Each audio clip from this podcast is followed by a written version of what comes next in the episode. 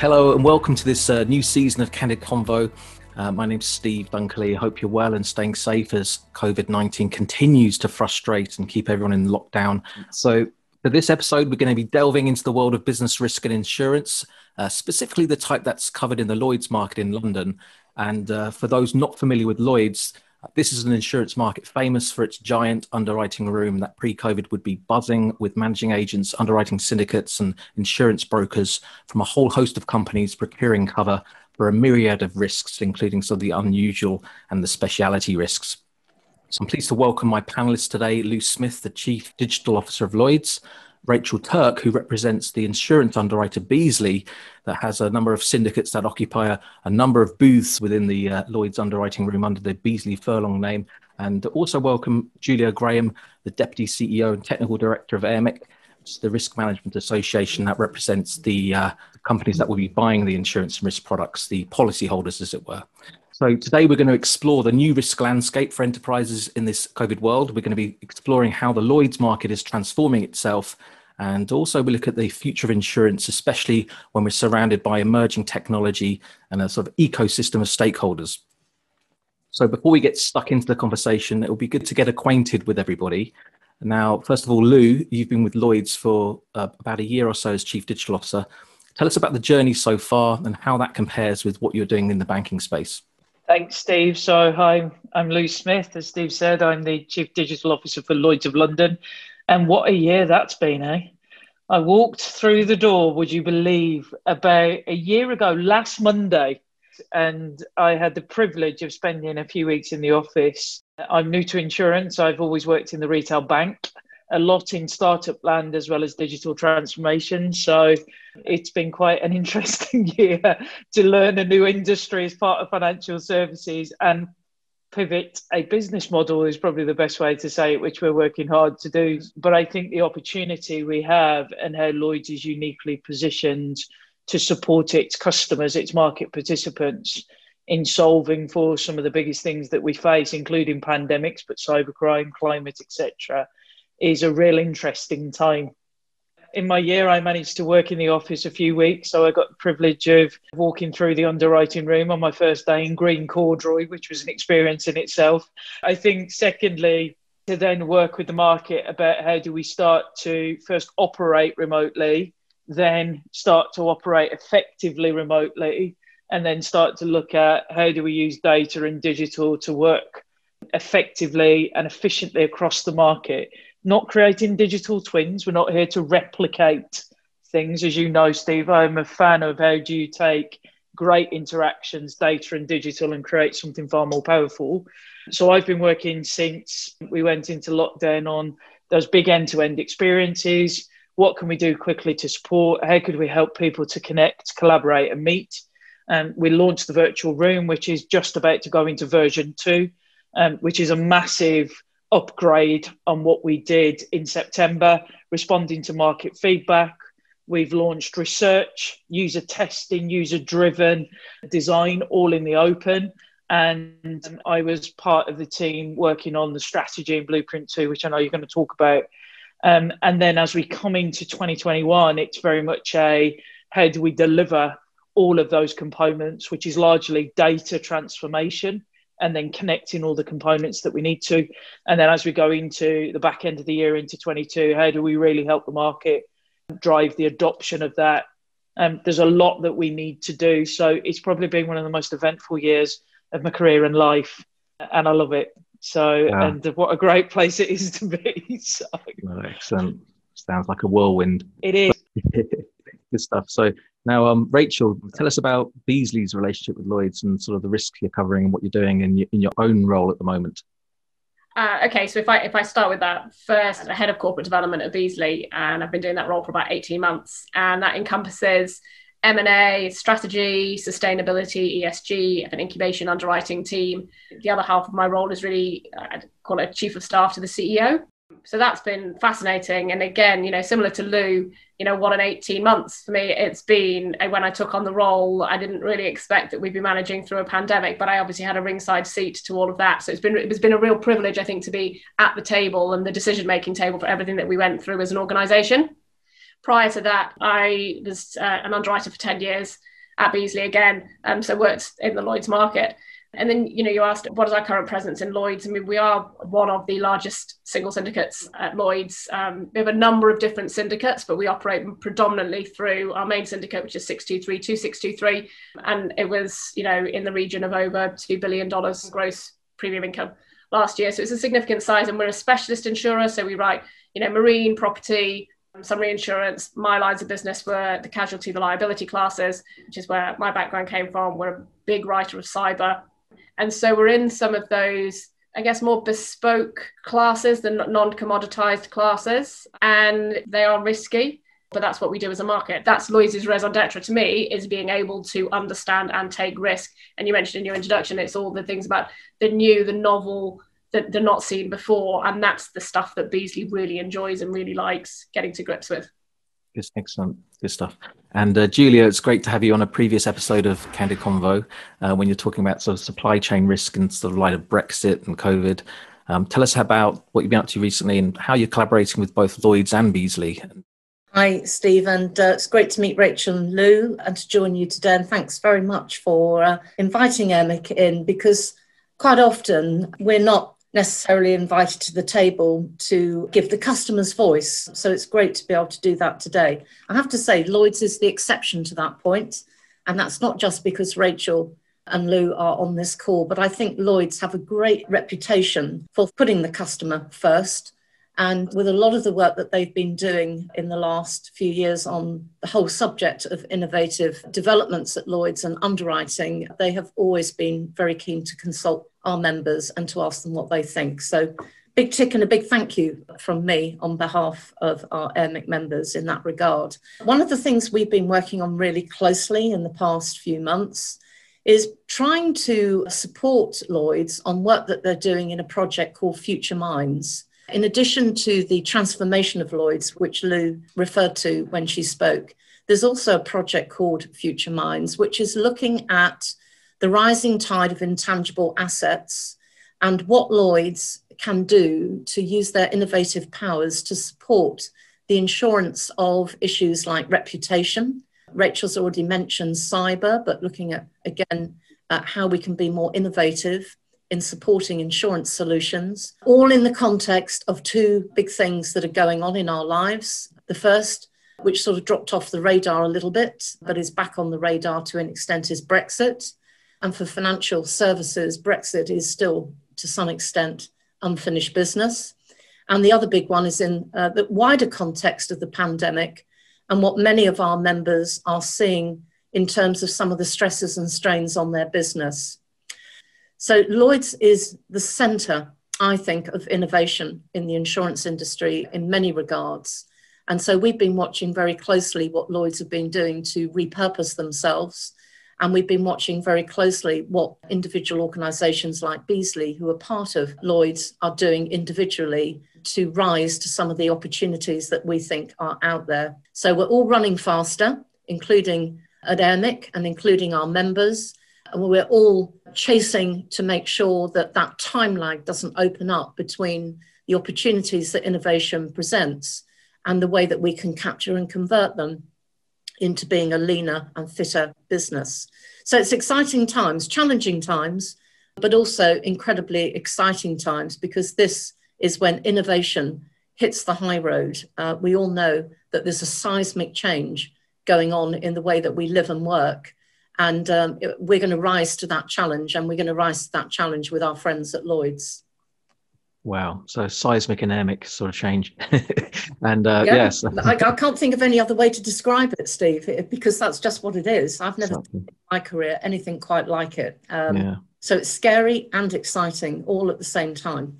Mm, exactly. But yeah, I mean, obviously with Lou, Future at Lloyd's, it's a big, big program. Blueprint One was launched the back end of 2019 with a focus on modernizing the management of complex risk capital claims and bringing out innovations like risk exchange, syndicate in a box, and new services hub. And then Blueprint 2 came out three months ago. So, how's that transition from Blueprint 1 to Blueprint 2 going? Yeah, great question, Steve. Blueprint 2 is the practical application of Blueprint 1 in terms of an operating model. So the ambition of Blueprint 1 has not been lost. We're still driving towards that world's most advanced insurance digital marketplace. And what Blueprint 2 set out, which we launched on the 5th of November, is really about what are the steps that we're going to take over the next two years to execute against that. And very much data at the core, which I think Julia talked about, and also Rachel actually. So if you look at it, it's how do we create that core record that flows through the placement of risk and also the recovering from loss when you get through claims. And how do we do that in an efficient, transparent, immediate way? And we're designing, as, as Julia talked about, with the customer or the market participant at the heart of that. So the virtual room was designed by the market. Um, we launched it in six weeks. So we're also working in a different way with Blueprint 2, and we did that learning last year. Um, so we're working obviously fully remote, the same as everybody else, but that kind of research, test, iterate, scale is how we're operating so that we get things out in the hands of the market quickly. We can then iterate and test again. So, something like the virtual room that was really focused on how did we help people connect in remote land. In fact, we even launched interactive guides about how you use all the tools and things you've got on your laptop because we had all this stuff, but I don't think everybody knew what it could do to help us work effectively. And we did that within about two to three weeks of pivoting to remote working we've then started to sign up um, the market participants into the virtual room. The next versions are integration into your calendars. So that back end integration is massive value and it gives you the opportunity to flex that time. So one of the biggest things we've learned in the market is in remote land, everything's a 30 minute conversation, even though it might be 30 seconds or 45 minutes. And that whole availability piece, which you could do really easy in the room, was quite tricky to do first off in remote land. We've researched that and tested it. And what goes live at the end of this month will actually have a massive impact to help the market, including the rollout to all classes of business, which we've actually accelerated. In fact, I was on a podcast recently and somebody said Monzo would have been really happy with that product delivery. So I am going to take that no question I'm going to take that because everybody thinks we're slow, we're not. So, um, so we we've learned a lot, not just what we need to focus on over the next two years with Blueprint Two, but also how do we deliver that at pace so you, you see those constant improvements rather than big drops of stuff. So you will see that as we go through. On top of that, and again, Rachel and Julia have talked about it you know, you've got to carve out. I mean, Steve, you and I know each other from retail bankland. Um, I was in retail banking 10 years ago um, when we came through the financial crisis and saw the rise of the retail challengers. And their business model was the customer right at the center of it, and you felt it. It was lived, not spoken. And I also sat around tables where it was like, yeah, but they'll never get a license, they'll never get customers, and they'll never make money. And they did. And everything I'm seeing in this is the rise of disruption innovation within insurance and asset management. Um, we launched Future Set, which is actually looking at how do we get across some of those risks that are emerging out of the pandemic. We've also supported the distribution of the vaccine through companies like Parsyl that came out of the, the labs. And we're looking at how do we lean into the startup community or into the technical community to help accelerate our strategy. So, whilst we're really focused on getting that data right, building out those end to end journeys for open market, delegated, and looking at what's that end to end, transparent, fully automated type of processing so that things can go through without friction and effortless, so that the brokers, the underwriters, the managing agents can focus on great interactions, which is fundamental and critical. We're also looking at, to, to both Rachel's and Julia's point, what are also those things that we're going to see emerge out of this so that we can keep an eye on? Is there opportunity to look at some of those big innovations? But Blueprint 2 is the practical application of Blueprint 1 over the next two years. And it's a real exciting time, but it's not just what we do, it's also how we work that we're changing. Wow. Yeah. I mean, it's interesting how you're working with the uh, virtual room. And I was going to ask uh, Rachel how your underwriters have adapted to the virtual room and what Julia and uh, Lou were talking about, how your underwriters driving that innovation as well. Yeah, absolutely. I mean, you know, the, the transition to remote working, it was always challenging because it was you're taking what was a very historic way of trading face to face you know and and still despite the advent of you know PPL which I think this has been a really good system when I was using it you know people still brought around physical paper slips.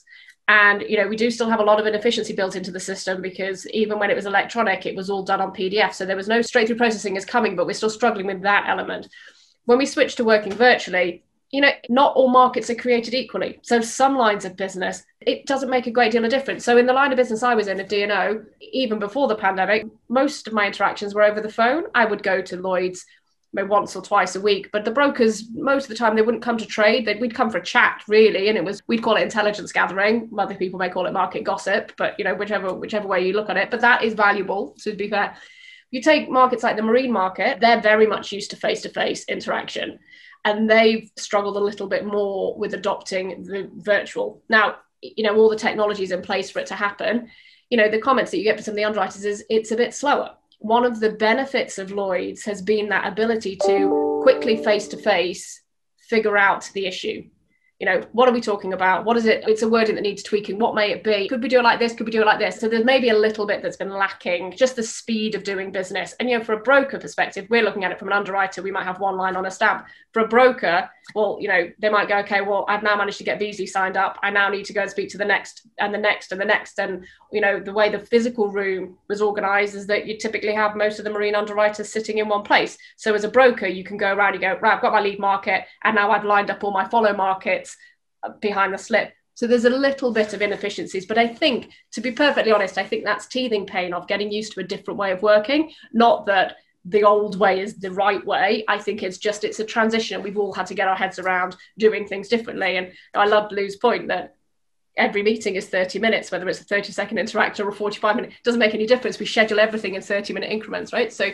that does take a bit of getting used to your other question on innovation, and it's so nice to be here with Julia and actually have the voice of the client because the insurance industry has had a habit in the past of designing these really great products, really technical, really cool, and then finding that people didn't really want to buy them because we hadn't actually asked whether the client wanted them. They made sense from a technical perspective. They were kind of cool, but they weren't necessarily what people wanted from an innovation perspective, we would view our culture as innovation is at the core of everything that we do. Every team is pushed every year to what could you do? What could you do more for your clients? What could you add onto your product? What could you do a bit differently? And then uh, about a year ago, I wanted to set up an incubation underwriting team, which sits outside of the trading team structure and, and reports into me. And the aim for that one was how do we do groundbreaking innovation? How do we take a new product that doesn't fit within a trading team and that you don't then get rebuffed because you know every underwriter's there going and I, you know I've been there. I'm really busy. I've got all of my renewals coming up. I've got all of my clients I'm meeting. I don't have time to innovate, think about, give this this one the this the intellectual capital it requires to determine what the solution is. Like, why don't we just carve that out and give it to a couple of people and go right? That's your job and a lot of it is around the intangible space right now. That makes sense. We're looking at it going the intangibles, massive part of balance sheets, very underinsured. We've just relaunched our reputational risk product. And a lot of the conversations are, you know, with the client, what's the demand? What is the problem that you're trying to solve? And how can we solve it? How can insurance be used here? And I think when we talk about innovation as well, to me, innovation isn't just here's an insurance product and it's a risk transfer because there's so much more we can do as an industry. We can do all of the, the risk management services. You know we have ultimately as an insurance company and the industry a lot of aggregated knowledge that we can use to help a client better. So if you look at the cyber products you know, when you look at the, the, the cyber breaches you know client most of them would hopefully not experience one but if they do it will hopefully be the only breach that they experience well, we have the experience of handling hundreds, probably thousands of data breaches for our clients. So we can use that to help any client when they have them. We go, well, this is what you do. These, the, here's the solution in place, um, and can seamlessly provide that risk management solution. So to me, that's where innovation should go. You know, the core message is it has to be client driven. Otherwise, it's pointless. So it needs to be from the client demand and it needs to be more than just risk transfer. There's so much more value that we can have in the chain. I'm very excited by what Beazley are doing, including your uh, new development on reputation, which in fact Beazley have shared with us. So we, we know a little bit about that. So I think that's the epitome of, of what Rachel has been saying. I think the other one is that uh, we're also taking part in a, a project called Future Minds, which was developed at the tail end of 2019 and is all about innovative product development. To just support the client driven nature of that as well, AIRMIC members have been invited to take part in that project. And we had about a dozen AIRMIC members who were in the first run of it and working with organisations that have been introduced uh, to the client by Lloyds. And the organisations get the chance to pitch the products that they're developing and hopefully they will go on to be um, successful, innovative solutions which either support some more uh, traditional solutions or maybe take off in their own right. And we've been uh, interested to watch one or two of those ideas since the inception of Future Minds. Uh, and uh, some of those products have actually now come to market uh, and are trading either with insurer partners or in their own right. Um, the other initiative, which I think is worthy of mention, is the Lloyd's Product Innovation Facility, elegantly sometimes called PIF, um, as in Product Innovation and Facility. That was a new facility launched um, at Lloyd's, and it was specifically to provide meaningful capacity for emerging and developing exposures that don't really fit some of the traditional or legacy risk profiles that I was talking about before. And they can be insured um, by the less traditional classes uh, and approaches to business. And I think um, the product innovation facility is very interesting because it, it, it is actually exactly what Rachel was describing and, and Lou was also alluding to, which is that Lloyd's has got a reputation for innovation. It's long been their trademark. And I think the Future Minds project and the uh, product innovation facility are two very intangible examples of Lloyd's actually delivering what they're talking about rather than just talking about them. So uh, we are involved in and support both of those initiatives, uh, Steve, and um, I think they're fantastic examples of what my two Lloyd's colleagues have been saying. Excellent. And Lou, do you have much involvement in the PIF, as it were? We love an acronym, don't we? It's a one, yeah, You know, it's uh, and it never fits well with my Wolverhampton accent either at all, does it? So um, um, yeah, I do. I've actually worked around a number of labs, and I think what Julia's talking about is what's really good about that model. It is focused outward, i.e., how do you actually create the space for that thinking but then also launch quite quickly if there's something that you want to then focus on. Some of the feedback I get from the startup community or the innovators or disruptors, because not all of them are startups, as we know, Lloyd's is really good, and so is the market at giving a yes or no rather than a long, slow maybe, because that doesn't help anybody. And that was one of the issues we used to have in the retail banks is people used to be bounced around a lot um, where they could see an opportunity to help accelerate. So the product innovation lab, also the innovation lab, so the cohorts, the mentoring, all of that type of stuff. I'm also keen to look to those labs to actually how can we help accelerate some of the components in the blueprint and to create that modern, flexible, efficient digital architecture that enables us to assemble, to swap things in and out very quickly so it lives and adapts rather than it's actually a big monolithic technical thing. So we're using all of those modern techniques um, to how we can actually move forward quickly on the blueprint. In fact, I'd like to one of the things that we're we're looking at, which we talked about previously, um, was creating some sort of a type sandbox so that people can plug stuff in rather than us talking about it and see how does it work so that we can start to see things quickly and where they can add value uh, the underwriting room and the work that we're doing there, which we're focused on getting some designs out to the market and the market participants really quickly. And because Julia talked about this, there's elements of the underwriting room, there's some rituals or there's some things in there that you really wouldn't want to lose as we move forward. And what I'm very conscious of, and I'm working with some of my colleagues, is it isn't about replacing those things with a digital or fully virtual thing. It's how do we take the best of that physical space the best of digital, the best of data, and create something far more powerful, but put some of those uh, points that Julia spoke about the labs, the ecosystem, the innovation into the heart of that as well, so people can interact with them.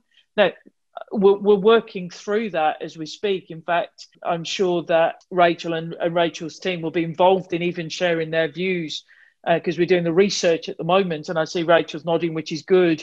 We're asking the market what they want as well and how far do we push that.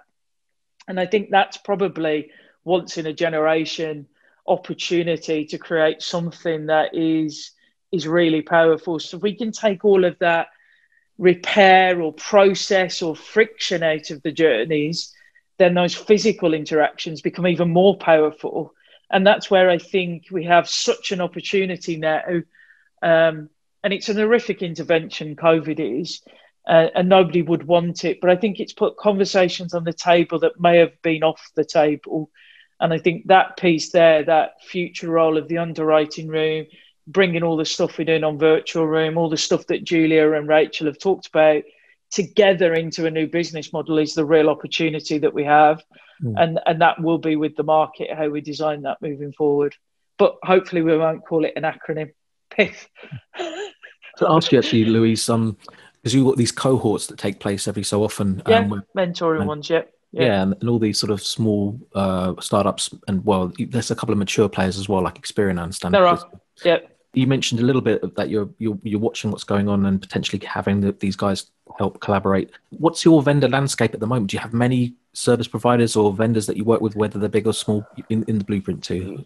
Yeah, I mean, I mean, Steve, I work. I'm also appointed by the Treasury actually as one of their fintech envoys. So I'm really passionate about that community because it's not one to be fearful of. Actually, for me, what it's driving is greater collaboration um, and I think if you see it that way and look at how do you take the best of these established brands as well as the disruptors coming through, we've got some of the design agencies who were at the start of when digital wasn't even a thing, working with us on our end-to-end experiences and some of the research there, and the power and value of some of the stuff that's coming out of that. I saw a video of market participants giving feedback on interaction layers and the difference.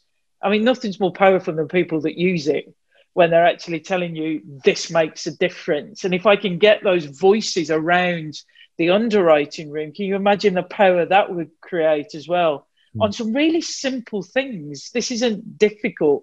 So, um, yeah, we've got a big vendor landscape, but also the way we've designed the immersive web experience for Blueprint 2 so we've got a PDF, but we've also got an immersive web. So you go onto it, Future at Lloyd's, and actually you can click on each part of the journey if you are a vendor or you're in the ecosystem, or if you're a market participant and go, I can help here. And we can collect that feedback real time. And we've got a whole team of people who will get back to you to look at, you know, what could we do? Can we work together? Is there an opportunity? So we're encouraging that what we need though is if people are reaching out is you know your organization or your business model better than tell us how you can help us be as specific as you can because then that helps us navigate that quickly uh, but you would expect me to do that reach out because it's something that i'm i think there's an opportunity to accelerate some of this stuff if we get it right mm. yeah i mean uh, it's, it's all about the ecosystems that were and i it think is. Yeah, I mean, with Rachel, an ecosystem is quite important for you because there's quite a few moving parts in terms of the players involved in in transactions and deals and so forth. So tell us about how ecosystem development is important and how you're driving that. It's it's interesting when we talk about ecosystem development because people go straight to well, this is a new thing, and it's like oh well, is it blockchain? This ecosystem is new, and I if you take it back and you go what is the insurance market? It is one massive ecosystem. That is what we do. And as the insurance market, we're just so good at slicing and dicing risk and layering it and you know and, and distributing the risk. And so and and the way Lloyd's and, and you know, it's not just Lloyd's, it's all of the insurance markets work with the brokers and the insurers and the clients to come up with the correct solution, I think is an ecosystem in its own right. So, you know, when we talk then about, well, where's the technology bit coming into it? I think everything that Lou said, it really resonated is that we're not trying to replace what we've done before and just make it virtual or make it digital. We're taking the best bits of the current ecosystem and then the best bits of a digital world and the best bits of being data centric and then combining that all together to have a fully functioning and future proof ecosystem really. So to me it's an evolution rather than revolution. I think it's really exciting to be in. And you know I think Lou was talking so passionately about um, the insurtechs, and I just think there's there's so much, or fintech generally, there's so much value that we can harness in the insurance industry from technology if we're actually willing to adopt it. You know, and Julia also mentioned we have huge opportunities as the insurance industry, and our huge disadvantage can sometimes be our history and our heritage and our unwillingness to move forwards. COVID has been really unfortunate but it is also providing the tipping point for true game changing adoption of technologies, a new ecosystem, a new way of thinking. So I, I think the, the future for Lloyds is really, really exciting. There's been some great research done uh, by McKinsey in the last six months, which has looked at how organisations have fast forwarded in a digital sense during the pandemic. And depending on where you are in the world, and whether you're looking at back office or front office, um, process or customer delivery, the world has moved forward by between three and seven years. And, and I was a bit naughty when I was talking to somebody in the insurance industry, and I said, what you've got to be careful of is the insurance industry on average in that context has moved forward by between three and seven weeks. And, and one of the dangers is, and it was a serious point to me being a bit naughty, is that um, if you're not careful, the insurance industry will fall further and further behind, and there will be a lag between what the customer is doing in their business and what the insurance industry can do to keep up and fulfill the needs of that modern business. And that is, um, it is the issue of legacy, which sometimes is a bit like a ball and chain around the ankles of the insurance industry. And I do think Lloyd's has got a big advantage here because they've got a bit less of that ball and chain, and they've demonstrated that in some of what they're doing. But but it is a challenge. Mm. Yeah, I mean, uh, and also tying this all together, Julia, with Roads to Repurposing report. This is like a resetting or looking at how purpose is so important in the sort of whole ecosystem as well. Tell us a bit about that. So, corporate purpose, um, not a new concept, but it's one that's become much higher up the agenda in the past decade or so. Um, and certainly since the 2008 recession, there's been a growing sense, I think, among executive teams that they ought to be able to share very clearly why their business exists and what the role of that business within the larger society should be. And at the same time, corporate and business responsibility and sustainability have become mainstream as boardroom issues. So, what we're trying to do at AIRMIC is that we're building on some work that we did in 2018 called Roads to Revolution, which was looking at the pillars of resilience in organizations. Uh, and there were five of those. And uh, I, I, will avoid the lecture and go through all five. But what we said is in the digital age, are they the same? And the answer we came up with is yes, they are the same, but actually, there are three more that you need um, to consider. And the three more that you need to consider in the digital age are process and making sure that you use technology to its full effect, keeping engaged with your stakeholders, and the third, purpose. And I actually think what our colleagues from Lloyds have been saying is the epitome of all three of those principles. Uh, a lot of the blueprint at Lloyds is importantly looking at process, but not only at process. They have engaged their stakeholders, including people like our members at AIRMIC. And I think uh, a lot of what has been described in that blueprint is actually another name for Lloyd's repurposing itself. Because what they're doing is re looking at why they exist and re looking at the things they should focus on to deliver what it is really that they stand for. And there's a really important link, not only to Lloyd's on the fact that Lloyd's are also, as an organisation, repurposing, but also some of the work that uh, Rachel has referred to on the whole subject of reputation. Because if you say you're going to do something in your annual report and you hold yourself up to say, we are X and this means Y, and then you don't do it, it is a massive potential hit to your reputation if you hold yourself up and you don't actually do what you say you're going to do. Because every activist, every shareholder, um, every customer will be looking at you to say, well, are you actually living what you say you believe in? Uh, is this actually what you are? And I think the important sort of double back to Lloyd's is they are actually living what they say they're going to do. They are actually doing what they say they're going to be doing. And therefore, for us, this is an important issue. And part of this report is we're not only looking at PLC UK, but we're actually also taking a snapshot look at the insurance industry.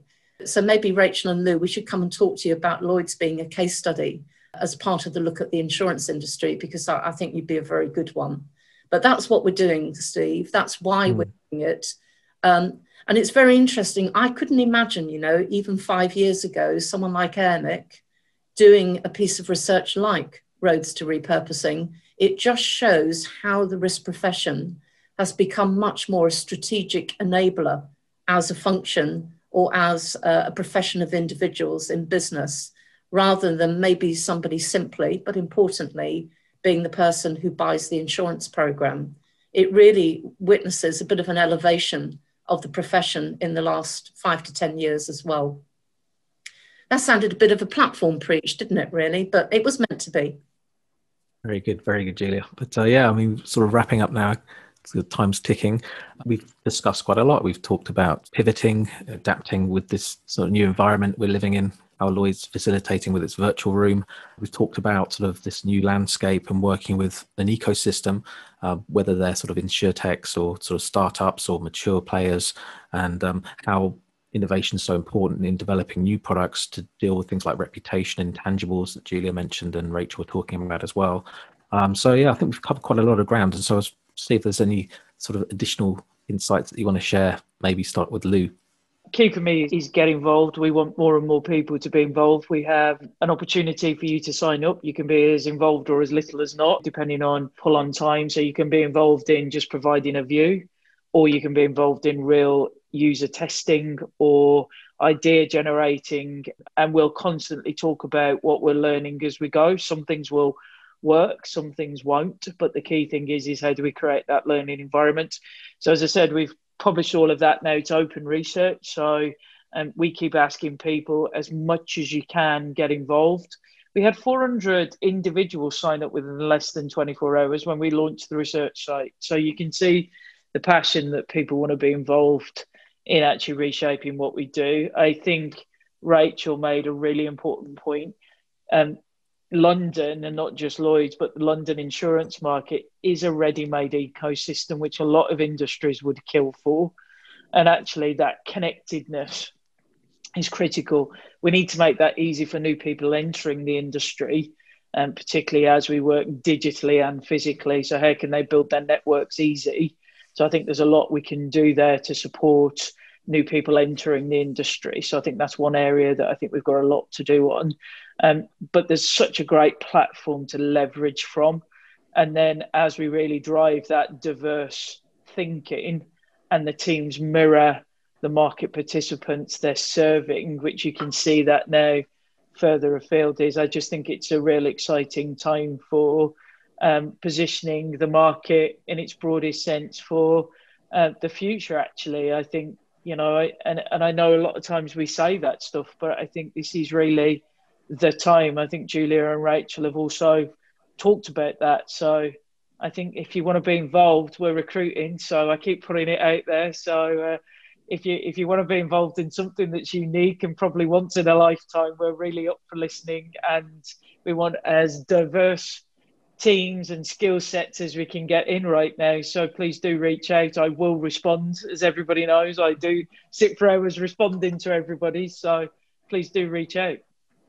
Excellent, Rachel. I think the, the, the, key message for me is, you know, the, everything that Lloyd's is doing is really exciting and bringing, you know, insurance into the digital age and into the future.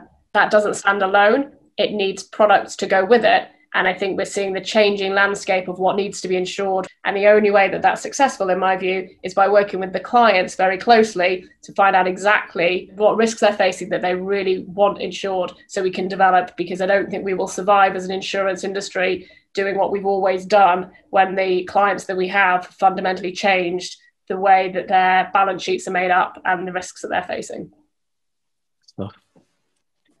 Julia?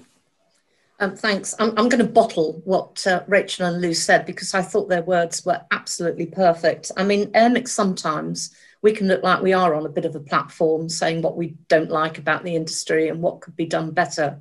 But I, I want to make my final comments along the lines of we are immensely proud to be part of one of the, uh, if not the best in ecosystem for financial services in the world in London.